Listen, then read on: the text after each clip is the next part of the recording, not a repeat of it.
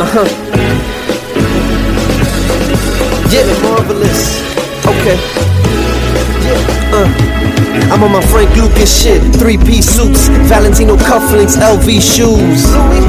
I bring the shorty closer, just enough to feel the gun on the holster. Out on the balcony, feeling on the breeze. City skylines, we're puffing on some trees. Cup of Henny on the rocks with the soda. Maybach, front of the building with the chauffeur. Yeah. And he waiting on me, got umbrella in his hands and my name in the seats.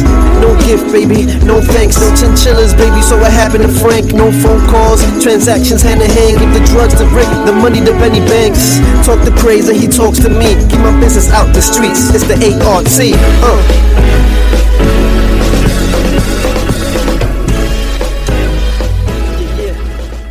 My co-host Craze. I don't know if you could see him, whatever screen he's in. Yeah. Director of the show. What's up, man? How you doing? Uh, let me. And we are officially live on YouTube. Welcome to the show. It's our second anniversary, second year doing a podcast. Uh, Craze Boogie is setting up the hookah currently. You know that that's his situation. He's getting himself ready. Uh, Justin's here. Clarence is here.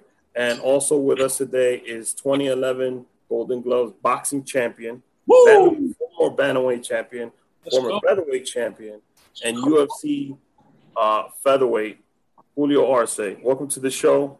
Thank you for coming on. What's going on, guys? Great to be here. Thank you for having me.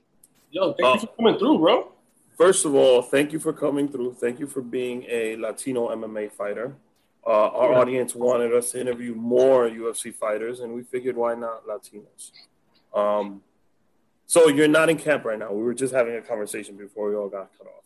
Yeah, right now it's it's more like downtime, but mm-hmm. not not really downtime. More like just like uh, a chance to kind of really you know detail my my my game and really work on certain things to make better so when i make my return you know it's like a so, new it's like a new improved so let's dissect that game for a little bit i mean you're a boxing golden gloves champ so that means you got hands mm-hmm. um i've seen some KOs uh what do you think in your game you're a two degree black belt under tiger Schulmann. shout out to tiger Schulmann. Mm-hmm. uh, what do you think in your game do you need to improve as far as in the MMA realm? For me, I know I have to work strictly on more wrestling and being more offensive in my wrestling. My mm-hmm. takedown defense, it's it's it's solid, but I think my wrestling offense could use a little more. And I know in a couple fights I could have done it, used it a lot more. It could have been even more helpful. So okay. that's something I've been really focused on. So wrestling heavy. And when can we see you return to the octagon? I think uh, you'll probably see me return to the octagon by next year, by like around you know maybe January, hopefully around that time, and just I'll be able. I'm making looking to make my debut at uh, 135. So yeah, we were talking about that division of killers, the yeah. hot division right now. So is there a fight you're like, mm, I like that. It's interesting. It's challenging. Is there someone in mind that you have in your mind right now? That you're aiming. I know, you know, you trying to have him call. You trying to have him call somebody out live? I mean, he's probably got a couple people in his mind. I'll already. tell you what, though, there's a lot of fun matches at 135, so it's pretty. It's pretty hard to pick. I know, like the moment, like right now for me, I'm not ranked up high, so anybody mm. that would actually have in mind would, you know, they're above me. It makes no sense for them to fight backwards. But I know once I get like into the top 15, and uh, you know, there'll be a lot more. There's a lot of fun fights in there, so I got my eye on a couple, bunch of people. So I, you know, like right now, nobody specific in mind. I just want to make that debut at 35 and start really making a run for it. Yo, but tell us, Rick, you kind of ran into like MMA mode real quick. I feel like I, I did. I did. I didn't. I, I, you know, I didn't go. I, need a little bit of background. Yet. You know, I'm not a sports. I need a little bit of like background um, information. I feel like this is a lot for me right now. So uh, we do this podcast, and Craze is not a uh, sports person per se at all. So he's strictly here to ask you those questions, uh, those I'm, life questions. I'm here. I'm here to learn, bro. That's why. That's why I do this podcast. that's great though, because you have an outside perspective, and like say if you're not like a little like you know if you're not like into it, it's great because you're gonna have questions that maybe people who are in it may not ask. So it's like I like I go for it, man. Like like has anyone ever fucking pulled your beard while you were uh, doing jujitsu? Wait, what? Through in the in a fight or just in general? The fight, let's say. In a fight, you know when when you're up against the cage and the person's trying to press you, is like your chin hairs get plucked. I think I got like a bald spot here one oh, time right here.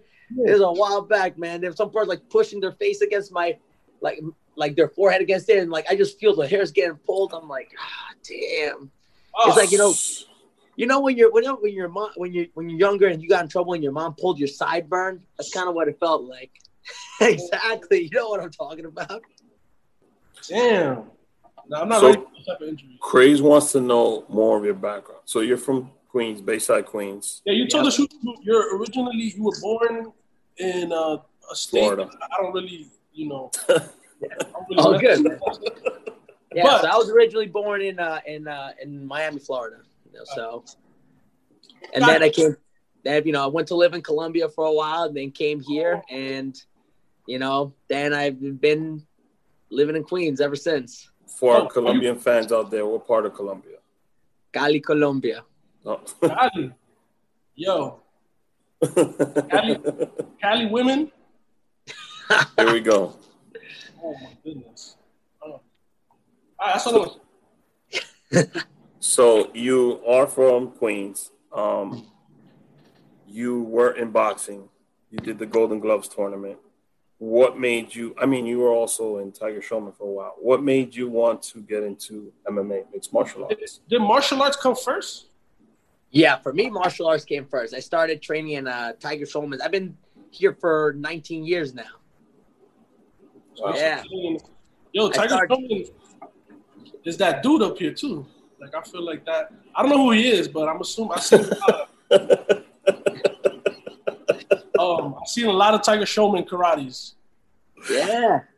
So I you know, we're big dog up here. Yeah, man. It's like um, we are, you know, we're an organization that you know spread through the East Coast, and um, you know we've we've had a lot of a lot of we've built you know like a lot of schools, a lot of great instructors, and only you know like we're technically we're not a fight school. Like we, me and, and my and my teammates who made it to UFC or yet the people who are in the amateurs, we're like the one percent that chose to take it a little further. You know, for us, is the teaching. It's uh, it's about teaching martial arts to to the average person, whether it's you know whether they want to just get in shape or they want to learn how to defend themselves. You know, learn a little jujitsu. It's like we offer it to them and also show them that it's not you know martial arts not something that you don't. It's like you have to start young. Like you can still start martial arts now and still have fun. To the the excitement of of always continuing to improve no matter what. Right. Even if you throw a jab a thousand times or ten thousand times, like there's always something to make it better. better. Right? The sport keeps evolving. So it's freaking awesome. So you started out with with um with with Tiger Schulmann You're still affiliated with them, right? I guess. Yeah, yeah that's they're, they're my main gym, my coaches, and everything. That's awesome. I, I saw, Shout out to uh, Hurricane Shane Burgos. Oh, man. good. Jimmy Rivera, Mike the Trizano, whole the whole squad. So let, us go into MMA. First of all, MMA is the, for those who don't know the weight cut thing. You mentioned you're going to bantamweight. Originally, you were fighting at featherweight, which, which mm-hmm. is 145, and you walk around at. I walk around right now. Walk around like 158, 160. Okay, so that means that this young man has to get down to his weight Friday before the fight, and he has to get to 145 if he's fighting at 145. That's a rigorous process. He is going to take that process 10 pounds further down, and he is going to be challenging. Uh, I pulled it up right now because I just I didn't remember who's up in those rankings, but it's Aljo, Marlon Moraes, Petr Yan, Cody Garbrandt, Frankie Edgar, Pedro Munhoz, Jose Aldo, the legend, Jimmy Rivera, his teammate, Raphael Assunção, Rob Font, Dominick Cruz. Uh, it, a lot of killers in that division. Um, for me, the Rob Font fight, I'm gonna say right now, Rob Font to me is interesting. To, to you and Rob Font, or maybe somebody like you and Dominick Cruz. Dude, any one of those fights would be so exciting. I said, so, just as long as we do this weight, cut, you know, you do the weight cut right, I have um, I have a you know like a, I have a, a team a team behind me. I have this this guy, his uh, nutritionist Frank Benedetto. He runs mm-hmm. this thing called Counter Strike, and he does like my strength and conditioning, and also he monitors that we're eating you know the right way to make sure that I get to a walk around weight, especially because this is a this, is a process that I used to do and then yeah. I stopped doing. So now going back to 45 to 35, it'll be a little tougher. But I said, as long as I'm doing this right and I'm not just trying to like starve myself, it makes it makes sense. So with the frame of the type of frame that I have, I can make I can make 35. So you know they're they're watching they're watching over that. They're making sure that you know I'm I'm weighing in. I'm getting to a good walk around weight. So the thing is, this whole time since this whole pandemic hit and all this stuff, yeah. I've just been focused on just getting my weight down. You know, getting to where I, a a comfortable walk around weight. So then the cut is not drastic. And it's not like a 30 pound weight cut when it could be like 10, 15 pounds. You know, maybe less. When you're switching divisions, Jose just did it. He took a, a really long time in between 45 and 35 because you wanna you want to cut the weight so your walk around weight is down. Not you don't want to cut that extra weight during fight week. So, um, just talking about weight cutting because it's it's a subject that it's very dangerous. People do not know. They just watch the fights on Saturday night. They do not know what goes on behind the scene. They do not know there's a six to eight week fight camp where fighters get mauled for eight weeks by their entire camp and then they finally get to the week fight week and they're probably injured but they're not going to say it uh, they're doing a weight cut they're drinking all this water water loading and they have to speak to the media and you might run into the wrong person. And they're like oh you know this guy's an asshole. He wouldn't even take a picture with me. I mean the- there's so much that goes on. And i you know i think now like the, the way social media is i think people have a better understanding that before. Yeah. Like before, you know, look, it's fight week, it's fight week. So some people like is that everyone does their wake up very differently. So mm-hmm. like some people they drop like 20 some pounds in like 24 hours, which is crazy. Some people, like I said, you know, like for me, I'm getting to a walk around weight that I'm gonna be very comfortable at. So then the cut is actually easier. And I just make sure that, you know that you know my nutrition is done right. So I get I get I get that done. But you know, like during fight week, I mean, I know like look, some people get so cranky while they're cutting weight, and you're and you're getting asked the same question over and over, and over How again. you feeling? How's this? How's that? And you're just like in your mind, like you have to just. You ever watch Madagascar? You're like yeah. little penguins are like just smile and wave, boys. Just smile and wave. You have to like smile and just answer the questions pretty much. But in reality, just you... like in reality, just like oh, guess like just I imagine you get this question a lot. How's the weight? Mm-hmm. I just go like, weight's good. I'll be on that scale making weight soon. How's the weight? And then there's always the obvious question about, oh, how do you think you're gonna win this fight on Saturday? The best one is how you feeling. How are you feeling? I'm getting ready to fight. How do you think I'm feeling? I've been to a lot of these. Well, we do it in New York when the UFC's in New York. We'll do the media scrums over there. Yeah. And just some of the questions, and I'll I'll I'll be talking to the fighters, and I'll try not to repeat the exact same question because if I'm sitting around the area and I heard you answer that question, why the hell would I want just to get that soundbite from you on my? Mm-hmm. Yeah, that's what it is, though. So, so I'll tell you what. In one of my fights, there, uh, some person came up to me and they asked me like questions that had nothing to do with fighting. You it's like the most it's, it's like some some random stuff you just like it just made you think you're like what the hell does this have to do with anything? But you're like all right that was cool. It was funny. You're gonna get those questions from Craze today. So you froze, you froze right now for me, bro. how do you feel about being a Latino in the UFC dude I'm I'm I'm actually excited. I'm so I'm, I'm so pumped. I, and I'm so honored that I get to represent the Latino community you know, being in the UFC, especially especially Colombia, because you know, like like I said before, it wasn't there's there's only a small amount of us in there, and now I feel like we're getting our shot, and we got a lot of talent that's coming from there, and still even like people who are not in the UFC yet, who Colombian that want to you know get that opportunity, and now like like a spotlight is getting put on them and like a door is opening for them to come through. Like, look, you got a lot of Mexican fighters though in the UFC, a lot of Brazilians, but now you got like like we said before, you got Ecuadorian, Argentinian, Peruvian, Colombian, you got Cuban. Cuban like, I mean, you you got Puerto Rican, you like they're all like they're opening that door for us to like now come in and really showcase what we got. So it, it's great to be able to represent and also just to bring so much joy to look Colombia. Everyone loves soccer, so it's like mm-hmm. you really didn't pay attention to like the MMA side as much as as you do now. But you know, like the UFC came along and you see fighters from Colombia coming in there, they're like, holy crap, yo, there's talent there. Like, yeah, let's let's check them out. Let's give them a shot. So there's nothing better than that, and to have other people given up, you know, given opportunity. So it's it's great to see that, and also it just makes me proud, man. You know, uh, give give give Latinos a, you know, like a, like a give us a chance, like a shot. Yeah, let us shine, man. Yeah. There's there's more than just Brazilians. I was gonna ask. I was gonna ask though, like in in Colombia, is is uh like martial arts, mixed martial arts, is it big? Like, would you say it's like uh?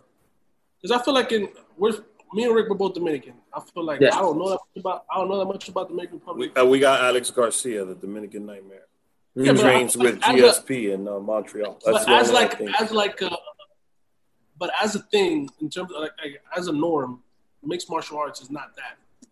No, it's not as popular as it's like like it's like baseball soccer. or baseball, soccer, sport. all that. It's like it's it. But now that it's made like you know, look even like look this whole pandemic, it's the UFC kept putting on their shows. And they so, yes they did. So they did that, and they see like okay, wow, it's like we didn't know there was talent like this talent here.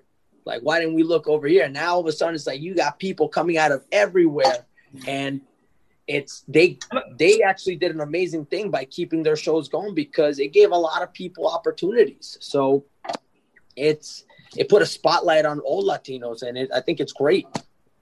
I think so, UFC had a unique opportunity too, though, because I feel like they, they had an opportunity to really be a little bit more safe than like the other sports. yeah, it's. I mean, it's it's it's the ref and the two fighters. Um, outside the cage, there's a numerous amount of people because the cut man and the, the yeah, but, but I mean, there's a there's the ability to social distance is to kind of like be a little bit. There is. Safe. And Fight yeah. Island was a great idea, by the way. Just going yeah. to one island and just.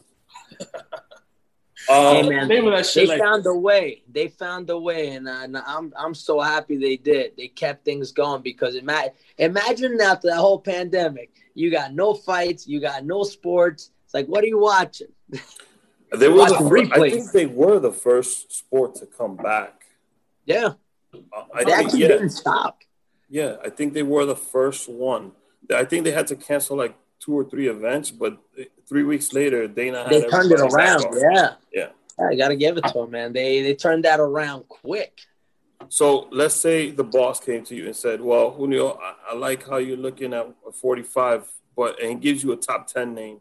Would you take that fight, or would you, uh, or, or this bantamweight thing? That's the division you want to be in."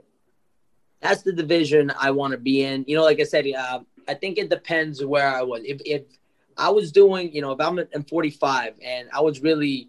You beat, uh, hold on a second, because uh, MMA math is real.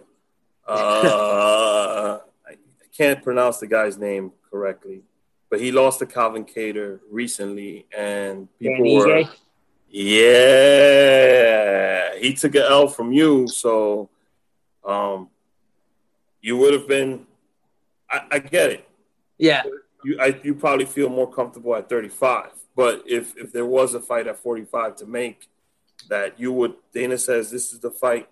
Who would be the ideal guy that you want would want to face?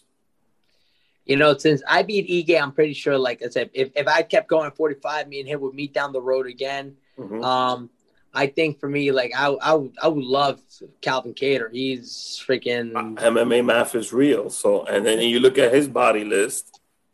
So I feel like you beat a fighter and you kind of like take the W's with you.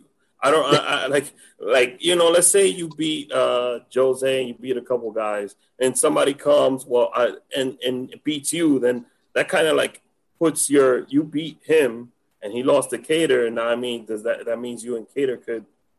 Yeah, yeah. I, I, I, I, I get it. I get it. like it, it, you make the you make you make you make the you, like the style and the the match makes sense. It But I guess you know, gets to a point like you know when when these guys are so high up in the rankings, um, sometimes it's tough because look, some people don't want to fight backwards.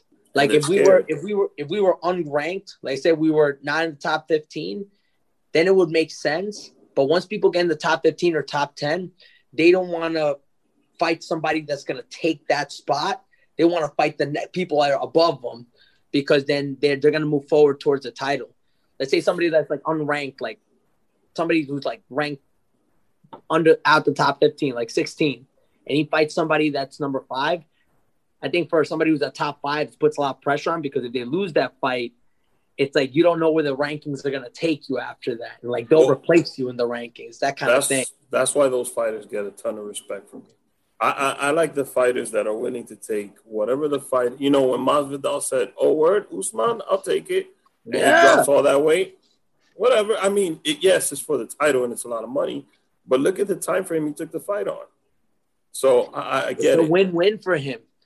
Look, But- you can't deny because he actually he he held his own the whole fight. I was rooting for him, and I'm like, yo, I was a hundred pulls up this, percent.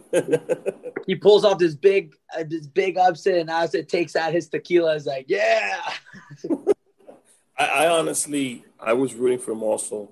Um, he did pretty good under those circumstances. I, I don't believe in moral victories, but you look at that fight and you, you got to respect Jorge. yeah. He, he let- did what he had to do. What's a That's- moral victory, bro? Tell me. Explain that to A moral victory is when you don't win, but you walked away with something. So, for example, uh, I believe in moral victories. Amanda Nunes, the baddest female MMA fighter on the planet, she just faced, uh, I forgot her first name, Spencer. Felicia, Felicia Spencer. Felicia Spencer, right? Felicia Spencer is a natural 145er. Amanda, she fights up on that weight, and she took Amanda five rounds. Now, if you're Spencer, you walk away with that. I mean, she got wrecked, but you walk away like I took the champion to five rounds. I didn't let her finish me. So it's, it's like, yeah, it's something you walk away with. Like, she's tough. She's tough like hell. She's a tough fight. So So That's- you, believe in to it. me you is- say you don't believe in fucking moral victories. I don't believe in moral victories. I believe you walk away with something out of that fight that you could put into your next fight. So let's let's go back to Bantam because that's Mhm. that's where the future lies. I'm gonna say Dominick Cruz for a lot of different reasons. First of all, matchup wise, stylistically, if Cruz wants to take a fight, I don't I don't think he might be interested in fighting. First of all, he's a former champ, which gives you that. Uh, also, you'll be facing a guy's incredible footwork. He's constantly moving around. So stylistically, if you were to say get over on Cruz or, or beat Cruz or KO Cruz, it would immediately jump you into he's ranked 11th, but if you beat him, it would jump you into that top 10. Yeah, I believe. Yeah, it's just So you, you beat a legend. You beat somebody who's like a, a name in the sport, man. two-time bantamweight champ. Um, so that would be an interesting fight. I said Rob Font. I mean, there's just a lot of lot of good matchups. Yo, I'm curious about like, so I understand that it's mixed martial arts, right? Here we go. You come from a uh, a taekwondo, right? Let's say uh, is that the Base. background base Yeah. with some boxing, right? And so your style is it is it a combination of that, or you would say like, nah, my MMA style is like different than than what I would do. So for me, we started like I said, we we are we're a mixed martial arts. We started like you know with you know basic kickboxing and uh and jujitsu. So you know we kind of instilled the discipline of karate. So I you know I start off with like a, a pretty solid base in in just kickboxing and jujitsu, and I just build it up. And I think um what happened is as as I was this is like back when I was when I was when I was an amateur. My my coaches were they're like, look, if you want to go professional, you have to fight in the disciplines that they have. So I did kickboxing matches, I did amateur MMA matches, I did a lot of jujitsu tournaments, and that's when they threw me into the into the New York Golden Gloves, and that was my first time doing like a boxing tournament. So it took me out of my element because I can't kick you. I can't take you down. I can't really grab you. I can't choke you out. So I just have to I have to start throwing. I have to start, you know, focusing on just my hands, which was great because uh, you know, our our coach, uh, uh Tiger Schulmann himself, he's like, "Look, we're gonna take you to a boxing gym and spar with these world champions, right? Get you ready." And you know, then they're kind of like cross training with you know with other gyms that you know offered that to prepare me for the for the Golden Gloves. Same thing when it comes to like MMA fights. You know, we have our we have our team, and he'll take us to like uh he'll take us to another gym. He's like, look, these guys want to cross train because also great work. You know, you mm-hmm. learn something from going with people from the outside, and it's like it doesn't matter like how you do. It's like we want you just to learn because sometimes we're all training with each other and you kind of know each other so well, you get to like a stalemate. Like, yeah. all right, we need to we need like new people. Like we have uh sometimes these other people come in. We have like wrestlers coming in from like college and like high school. They come in, they're just they're doing all the all this crazy stuff, and they're not used to. Some of them are not used to what you know, jujitsu. You know, the jujitsu style of it. So it takes them away. But then for us, it's like, all right, you know, we want to improve our wrestling. Let's just wrestle them. And even if we get tossed around, it's like doesn't matter. Like you're learning. You're learning. So it's it's great, you know, and we just, you know, learn from every discipline. That's what they had me do. They're like, participate in this, participate in this. And then when you go pro, you're not going to be one dimensional. You're not going to be, okay, if they take you to the ground, you're in trouble and that's it. It's like, no, they take you to the ground, you'll be comfortable there. If they want to uh, strike with you, you're comfortable, you're comfortable there. So they set the path for me the right way. And, and athlete wise, who, who are people in terms of like fighting and styles that you are like I would say inspired by. Only thing I know about um, MMA is jujitsu originated from the Gracie, you know. Uh, Gracie there's, family, there's a Gracie gym right here in the BX. Um, I'm not sure which one of them it is, but I know there's one here, and I there's feel like those dudes, those dudes to me, no, I'm saying, but here in the BX, yeah. Um, there's, I feel like that to me is like, okay, well, if you do MMA and you're you're heavy in the jujitsu, probably you're looking at that like you know bloodline and like that that fucking like lineage fight yeah. to like inspire you. So like for you, who, who would that be? Like for me, the, I mean, I watched uh, I watched a lot of a lot of like fighters. I know like for me a long time ago, you know, I used to watch uh, George St. Pierre is an excellent example of you know like he GSP could do it all. He's yeah, he he did it all. But and you, you're talking to a guy that you know, look, he just went in there and wrestled with some of the best wrestlers. You know, he took people that were like, he's not gonna wrestle him and took him down. I mean, when he took out Matt Hughes for the welterweight title, it was insane. You know what he did to you know BJ Penn. Like you know, you look at his you know his resume, it, it's insane. But guess what? He he probably took himself out of his comfort zone, and he's like, I'm gonna do this. I'm gonna do that. I'm gonna focus on this. I mean, he even did. He was he did a gymnastics to help him kind of add to what he already has in his arsenal, which is crazy. So it's like it's even like look, you look at somebody like Lomachenko. His dad made him dance for like took him out of boxing, had him do for dance footwork. Yeah, exactly. So it's like little things like that that it's great to see because it's like, okay, if I do this, not you know, like even though you might not want to do it, it's like you're gonna get something out of it. So it's like the good thing is your coaches are setting the path for you, even though like you're like, why am I dancing? Why am I doing this? And then when you realize like, oh, that's why, like that makes sense. So, mm. so I, you, my last my last question. Oh, and I'll, Rick, and I'll let Rick take over. is about you know I asked um I asked a couple of our guests about this you know, I, I see that you have a luxurious, you know, beard, hair uh, combination. And so, like, is hair care a part of your training? Hair care. And Definitely. Like, you gotta look good to fight good. And like yeah. the tips, you know, for keeping the beard luxurious. I know our, our fans as well as my, I do. I'll um, tell you what. I'll be honest. You know how it took me a long time for like to grow a nice, like a good looking beard. You had right? spots like like me. I, I had spots, clothes. you know. Yeah, because I, I remember I had to do this thing uh, called Movember, and uh, oh, it's yeah. like yeah, so it's like you know you raise money for I think it was a prostate men's health. Yeah, yeah, men's health. So Like I was trying to just grow a mustache just for it. And It looks it looks horrible, but the thing is like as I'm trying to grow this thing, it was just such a struggle, and I'm just like, all right, and like I would just grow patches. So I was just shaving off and only have like my mustache, and it just grew so so weird. And eventually, like the hair started growing in. I you just got to keep like, shaving, like my uncle yeah. told me, and it'll grow using, like the beard balm. You get the little beard balm. You like you know like stuff to make the make the hair a little softer, so it's not itchy underneath either. Gotcha. Yeah. Number one on Julio Arce's list going into fight camp is making sure his beard looks good. His beard luxurious. According to to Crazy Boogie. Curious. so good let haircut me, let me ask too. you something. you are one of those rare people that has tipped your your your, your toes, so, so to speak, in boxing and in the mm-hmm. octagon. Um, what is what what's what's the difference? What, what's it like? You know, being in an octagon opposed to a boxing ring. I mean, McGregor's done it, and then uh, Holly Holmes has done it. There's been a couple other people mm-hmm. that's done it. Um, but boxing was so huge, and I feel like MMA has now surpassed it as a sport. What is, what is the difference between the two disciplines? I think that you know, like in box in boxing, you know, like you're you're only you're limited to just two of your weapons. Mm-hmm.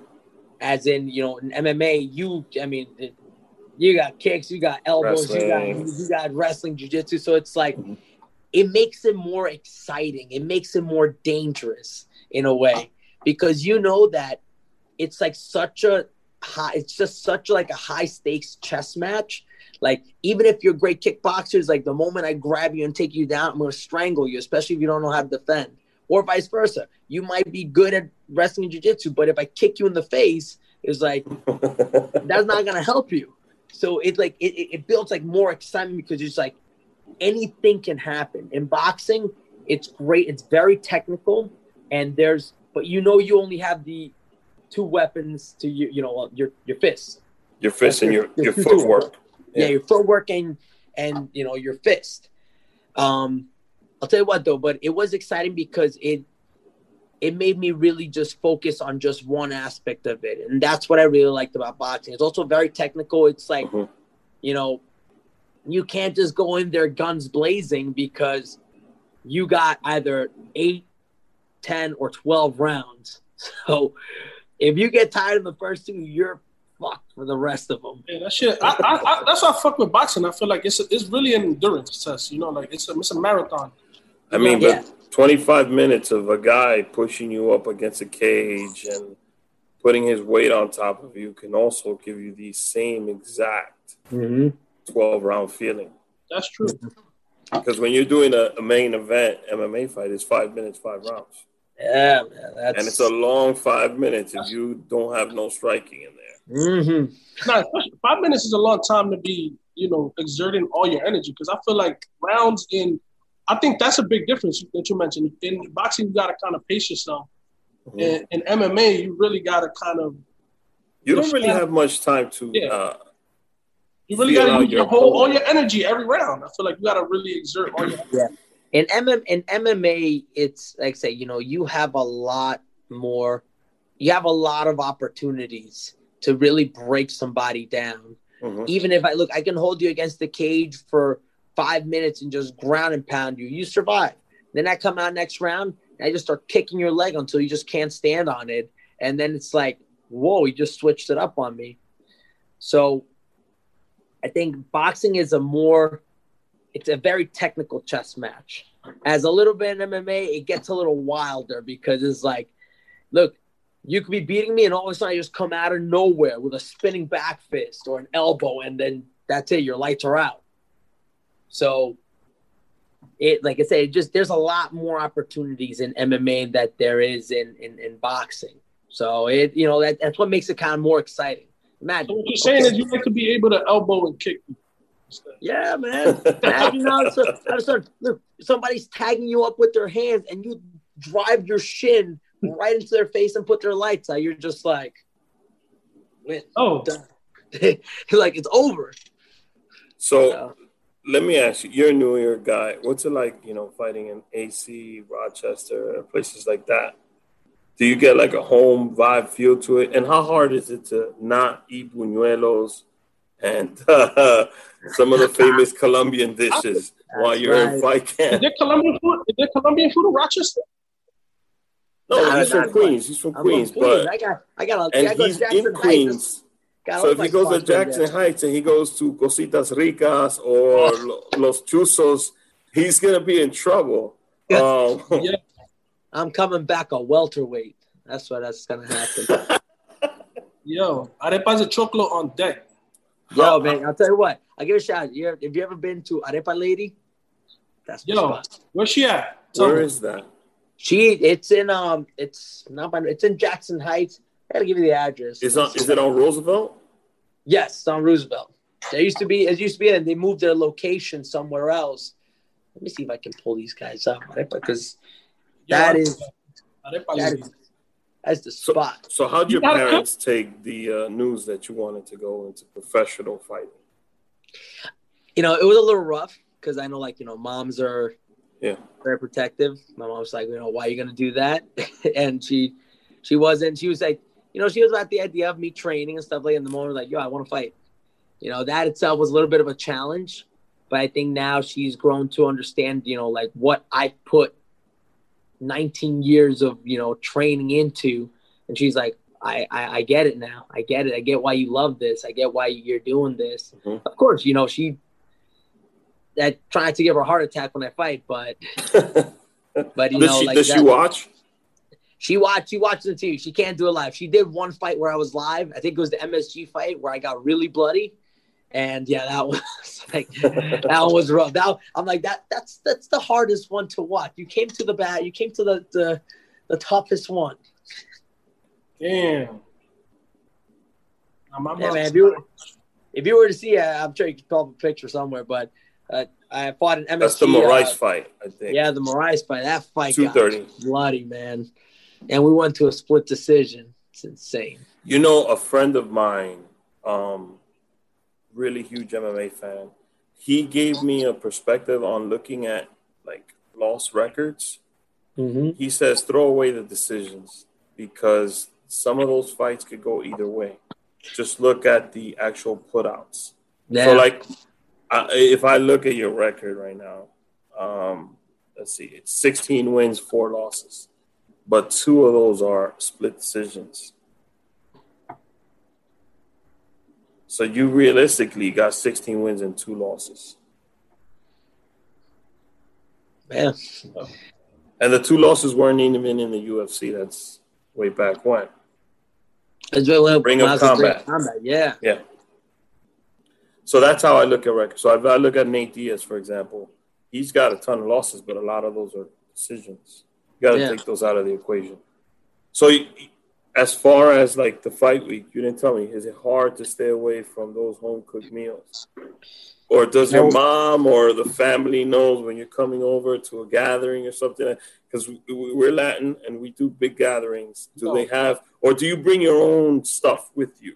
I'll tell you what, you know, at first, you know how mom mom gets like, está muy flaco, come Yeah. más. Yes. And you're like, mom, cut away. It's like, no, no, no, no, no, no, no. Here's a here's a giant plate of food for you. Here you go. and you're just like, but you know, my my, my mom, she on she learns to understand. It's like, okay, it's like, are you cutting weight? It's like, all right, I'll make you this on the side for you. So she, but before it was like, why are you so skinny? Eat something. Eat this. have here, this here, plate have of this. food, yeah. So the parents are supportive. Yeah, they are. That's good. Do you have any younger family members that want to go into fighting, that look up to you and ask you for advice, or students that you might have in your gym? I have a lot of stu- you know, I have a lot of, a lot of students in my gym that you know they ask me they want to you know they want to go into this, Mhm. and I think I tell them it's like, look, if if you want to be a fighter, you can't just say you want to be a fighter, right? You have to be ready, you know, to sacrifice, you know, a, a, a You have lot. to be ready to get punched in the face. You gotta be ready to get punched in the face, and you right, you gotta be ready to give up, a, give up a couple of things. You know, Mhm. trust me, you have no idea how many people are here, you know, you hear saying, "Oh, I want to fight. Oh, I want to do this. I want to make it to UFC." I was like, "Okay, are you ready to put in the work that a fighter has to put in?" Because there's one thing say you want to be a fighter, and there's another thing that you put in the work to be a fighter. What are some sacrifices that you've made to be a UFC fighter? Tell you what, you know, like I, I've been doing. I started since I was 13, and then, you know, I the moment I started training, like I fell in love with training, and I was given the opportunity to like, yo, by the time you turn 18, it was like you can fight, and I just honed my skill. You know, I gave up. I gave up. Look, to be honest, like I gave up. Like you know, I don't, I don't, I don't drink. I, I mm-hmm. don't, I don't, I, I, I didn't, I didn't go out and party at all. I just focused on, yo, let me train. No aguardiente for you. Nah, man. Only on special occasions. Only if I have to. If I go visit my dad in Colombia, he he knows that we're gonna have a drink together. So you, you gave out like hanging out with friends. Um, I'm pretty sure most of your friends are just training partners and and team members. Uh, you gave up drinking. What else as far as like because there's a lot of sacrifices. I'm telling you, you, you you give up you give up a lot of a time of your of of your life. Like, look, you know, you give up going to party, you give up hanging out with friends. The good thing is, is you know, like you have friends that understand what your lifestyle is like. Then it's great because they'll be like, "Yo, I get you." It's not like you're just trying to ghost me and you just like you're you're mm-hmm. training this. I understand. And then, and then like when they see me achieve this, I was like, yo, man, I'm so happy for you. And I'm like, yo, I'm I'm, I'm like thankful that you guys understand because I have like a bunch of friends from high school that, you know, they're like, yo, ever since we see you like running down from from Cardozo High School all the way to go to the train. Wait, you went to Dozo? Yeah. Okay, okay. Yo, shout out Cardozo. Our shout out to Cardozo High School. Our director, his wife went to Cardozo. She's Colombian also from Queens. Really? Yeah. So shout out to Cardozo. Yeah, all high school. Can't believe there wasn't a ten year reunion. but um, yeah, man, you know, like it's like I would always just run from Cardozo High School all the way to the, to you know to to the school to train, and I would just keep doing it over and over. And I'll be like, you know, the couple times that I would go hang out, they'll be like, dude, how's training going? I mean, I can't wait to see you in like the big leagues. And then they, like I said, you know, they would be understanding as most people. And I'll be like, and I'll actually like thank, I'll be like, yo, I thank you guys for your support. I thank you guys for just being there and sticking by through me. Like, I know mm-hmm. like we don't hang out as much, but it's like, thank you guys for understanding the fact that, you know, this is your life. You have to live This is my lifestyle. Yeah. And, and they're like they're all about it. Even even even my family, you know, like sometimes I, I gave up, you know, like a, a lot of family time, and especially as Latinos, you know, like we're all like you know all about family but the thing is, they understand. They understand that I, I I'm working hard towards something big in my big in, in my life. Mm-hmm. You know, it's not like I'm going out and just you know screwing around. It's like no, I'm I'm, I'm putting in work because I wanna I wanna make it to that high level. And even when I got to the UFC, I was like, yo, we can't stop now. Okay, we, I just got here. This is where the work begins. Yeah, exactly. All the all that work that we got to make it here. Now we got to double it. So, you know, at first, many people wouldn't understand. They would just, you know, especially since like when the UFC was still kind of like in its younger stages, and people don't understand. It's like, oh, you fight? Why would you do something so barbaric? Why'd you do something? Why? Why? why barbaric is the common term that I hear a lot. Like, why do you watch that? It's barbaric. Why do you? Yeah. And the, the, the thing is, people people don't get. It. It's like you know, fighting's been around for the longest time, right? and and people say it's barbaric, but when you actually get to know like an like an actual fighter, yeah, we're to quote you, it's a, it's a chess match actually. Yeah. That's why I love watching an MMA fight so much. I mean, there's just so many different parts that get so many ways a fight can end. Yeah, and so many disciplines that go into it. Um, it's just you got the feints that are going on, the little matches between the, the, the two fighters because there's stuff the going on. Warfare, the mental warfare it's a lot that goes into it. So you you talked, you painted a very beautiful picture of the sacrifices that fighters put through. Now let's say, what's that post fight meal look like when you're winning, and you're going back to the locker room? Because you get some time to take some time off, a few days off, and and, and yeah. what's that look like? Give us the I mean, glory of it. You know, like one of the best things is you know, like also sacrifices, you have to give up a lot of delicious things that you like to eat. So for me, you know, like I, the moment I'm done with a fight, I'll eat anything. I'll go to any freaking restaurant. But the best thing is I, I'm gonna have myself like a nice juicy steak with some ice cream on the side, ready to go.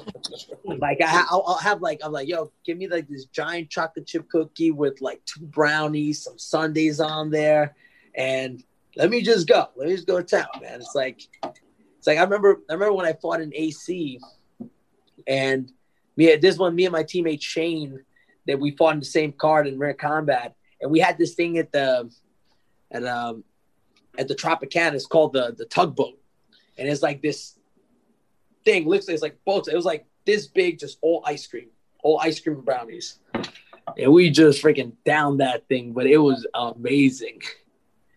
And then afterwards, when you have to go to the gym after eating something like that, Holy crap, dude! It's like we paid for it, but it was worth it. It was worth it. It was worth it. The bathroom trips were horrible, but Yo, I was gonna say, if you, if you don't eat, like I, I, I'm right now, I'm doing um, even though I do hookah all the time, I'm not really eating. I'm only, I'm doing like a smoothie thing that this uh nutritionist that I've, I've been talking to put me on. Um, but um, I feel like when I don't when I when I don't eat anything that has to do with like sweets and like uh, and you know like you mentioned chocolate or what brownies or cookies or some shit like that, and you go on a binge, the bathroom shit afterwards is like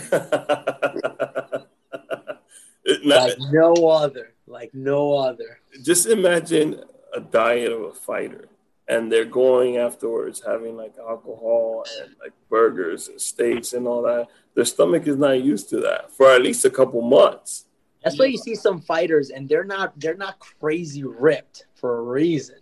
We're all fat boys at heart. Come Yeah. on, there's like no fighter can deny that. We're all fat boys at heart. that's what it is.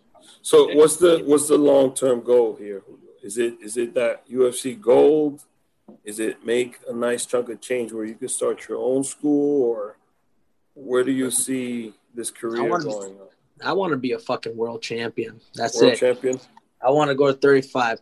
Look, I fo- I want to focus on becoming a world champion. The money and everything will come on its own. Like I'm doing it for the love of this. I love fighting. I love training.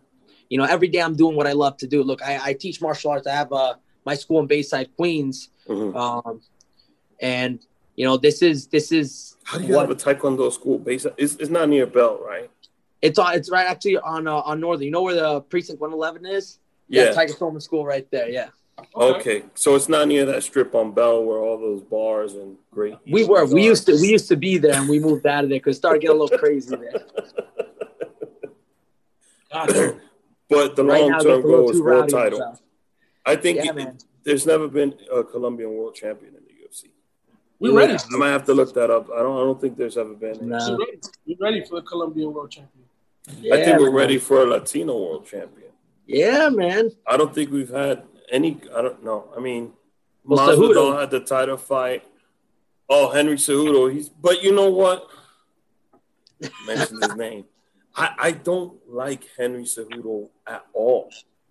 I feel like you see, cringe. we're having this conversation, and I feel like he puts on a, a, a persona or a show. It's not necessary. You could be yourself.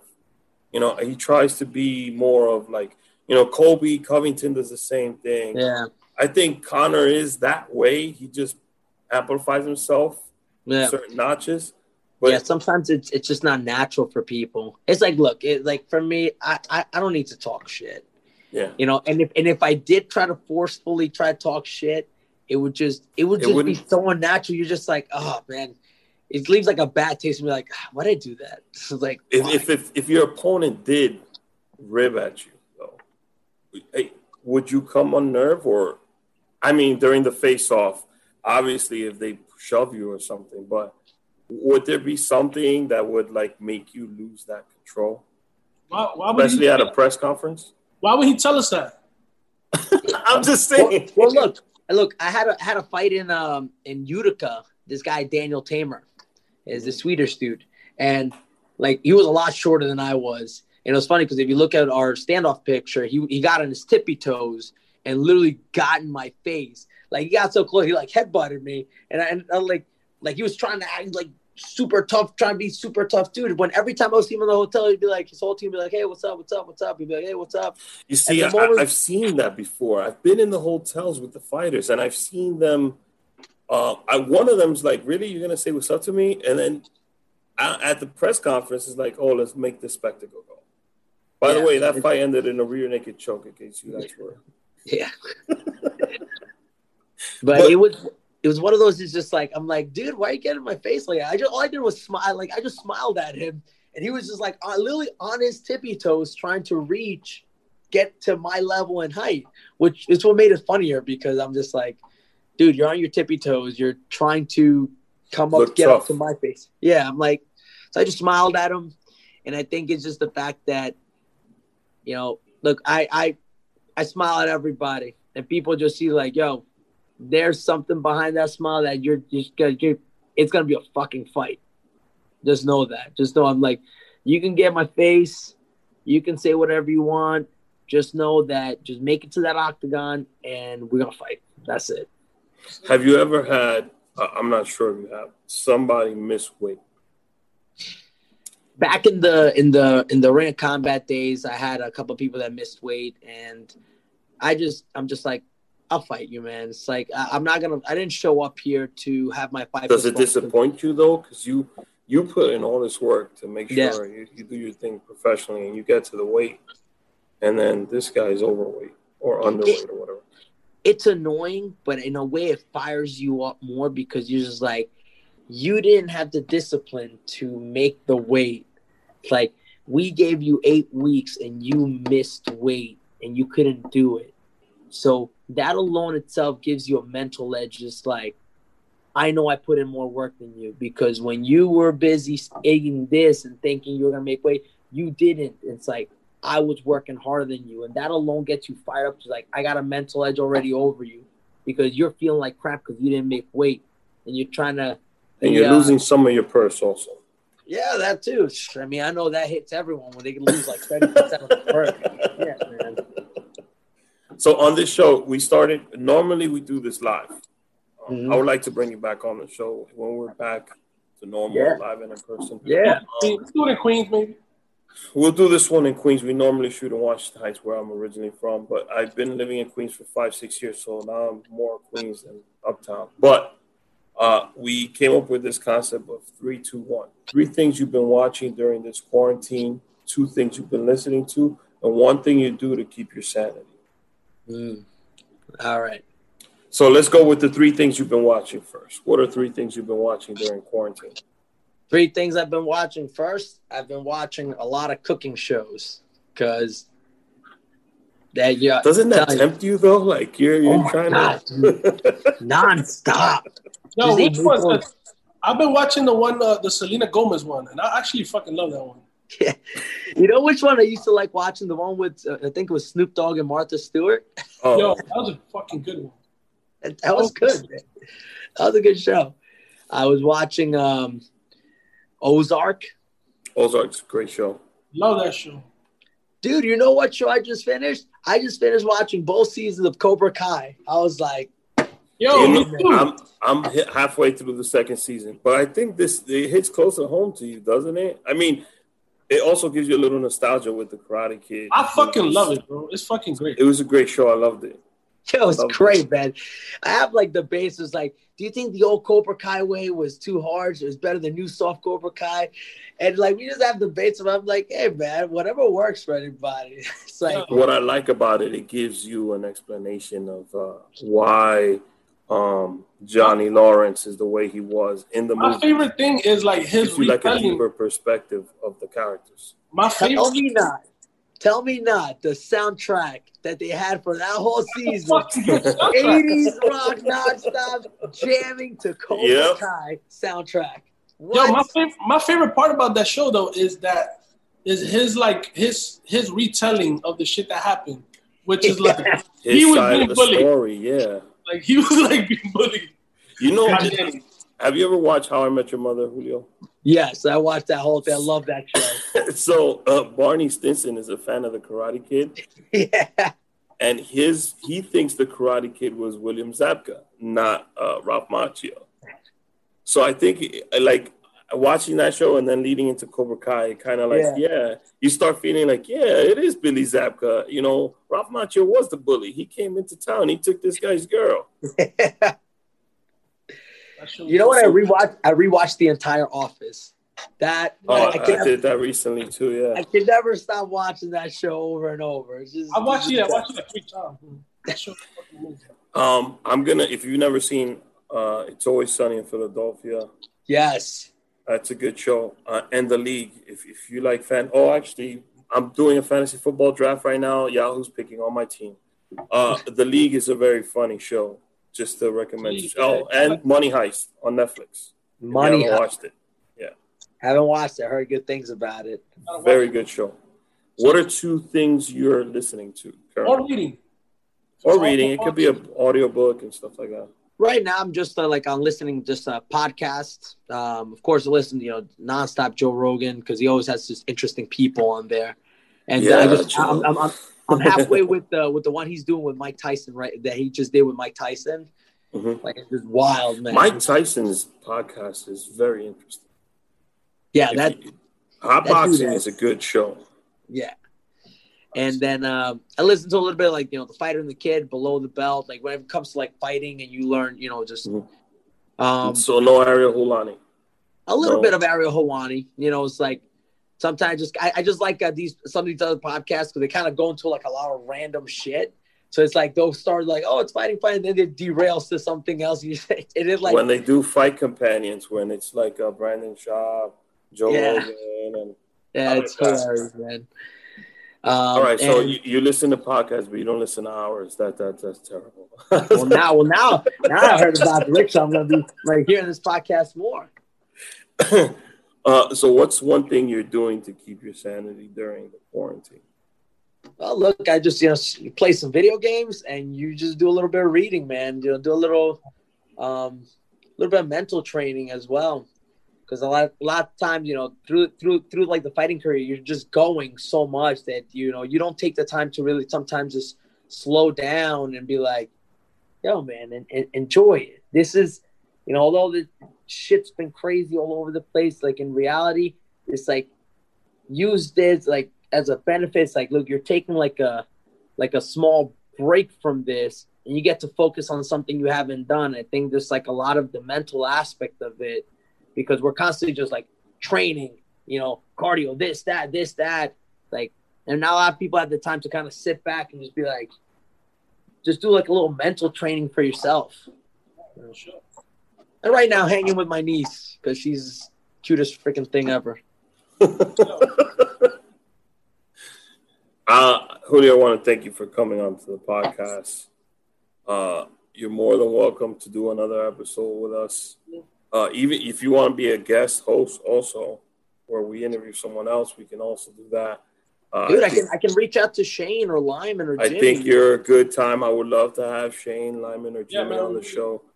Either either any of those. Um, good luck at bantamweight. We'll be rooting for you, man. Not because you've been on the show. It's just we'll be rooting for you, Yo, man. I, I My don't man. watch MMA fights, and now I will watch when you fight. My we'll man. do a uh, when when the when the fight is booked. We'll do a, a viewing party. We'll do a beautiful. Yeah, man, dude, I would love it. But definitely, look, I'll let I'll let Shane Lyman, Jimmy know. Like these guys would love to be part of it. They got, I mean, look, they all have their own amazing stories. So More than more than happy to have those guys, especially Shane's story when uh, Shane had long hair. I think it was his first fight in the UFC. yeah, Um, and during the fight, he told his cutman to cut it off. Yeah. One of the wildest coach- things. I- yeah, Our boxing coach Ray Velez was like, "Yo, man, we got to cut this thing." He did a barbershop. and Shane was like, "Go ahead." While in between rounds, I That's had never seen something like that before. Say what? Shout out to the cornerman and boxing coach extraordinaire Ray Velez. Yeah, He- shout he actually- Yeah, man, he's he's been he's a, an amazing boxing coach, and he's that dude can do it all, man. He actually lives he lives in Queens. Yo, another Queens dude. So you need to put some Colombian food after your fight too. That's right. may- maybe let's say if you do your MSG again, I think you should just immediately leave the garden and go to Jackson Heights and just celebrate on Jackson Heights with some really good Colombian food right after a good win. Dude, I'd be down, man. You get good people, good people freaking celebrate over there. Oh, Throw it up. Shout out to Tiger Show in the school. Always. Shout out to my man Julio Arce. Uh, we look forward to seeing you in the octagon again. Hopefully, Sensei early next year. Arce, thank you for coming through. Thank you for coming through. Yo, Sensei. thank you guys for having me. This is amazing. I can't I actually can't wait. I can't wait to do this again. This is a great podcast. Oh, in person, we'll bring some surprises in person. Yeah, yeah, yeah. And then Crazy will challenge you to something. You usually do a segment called Crazy's Challenge. Um, maybe Crazy will challenge you We'll to a come back. wrestling match We'll or come back. something. We'll bring you back. My It should man. be a lot of fun. Ladies and gentlemen, Julio Arce, UFC, well, Bantamweight now, former featherweight. Good luck at Bantamweight. Uh, keep doing what you're doing and have a successful cut down to 135, right? Thank you guys so much. Appreciate it. Thank you. You guys take care. Have a good night. Take care, man. Have a good one.